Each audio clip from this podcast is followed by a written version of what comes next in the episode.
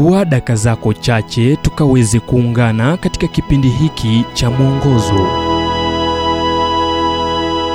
Nam leo tunajifunza kuhusu kile ambacho mungu hajaeleza. Kitabu cha isaya mlango wa 25 mstari wa 8 kinasema kuwa amemeza mauti hata milele na bwana mungu atafuta machozi katika nyuso zote. Paul meyers aliyejulikana kama mpendwa mara ya kwanza alikutana na bob wa kipindi cha Haven of Rest kwenye redio. Alikuwa akizungumzia mtoto ambaye alimletea babaye kitu chake cha kuchezea kilichovunjika machozi yakimtiririka na kuuliza baba mbona kitu changu cha kuchezea kimevunjika? Mbona hakifanyi kazi? Anapoona tatizo la chombo hicho babake anatambua kuwa mtoto huyo hailiwi.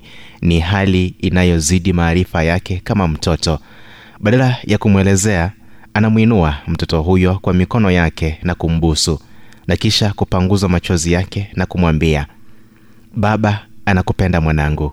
Hilo lisikutie hofu. Kevin compelian na mkewe walikabiliana na swali hilo. Mbona hiki kimefanyika? Wakati mtoto wao wa kiume mwenye umri wa miaka kumi na miwili alishikwa na ugonjwa wa saratani miaka mingi ya mafunzo ya kibibilia au mafunzo katika semina yanatoa maarifa mengi ila kuna nyakati tunapopitia hali ngumu ndipo tunatambua ukweli kuwa mungu tu ndiye anayetosha. Nilipokabiliwa na ukweli kuwa ugonjwa huu hatari umemshika brad nilifikiria jibu la swali hili kwa nini? Ndilo nililohitaji.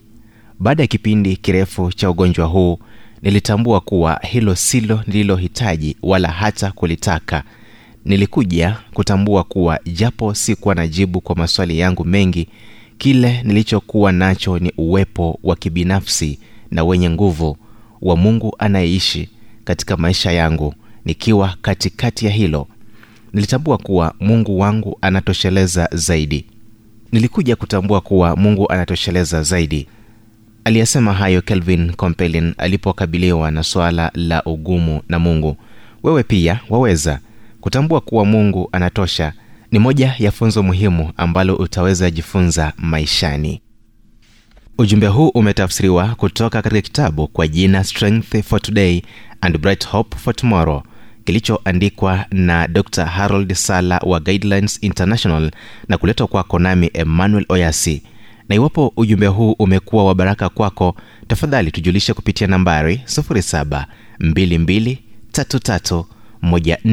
722331412 kumbuka ni 722331412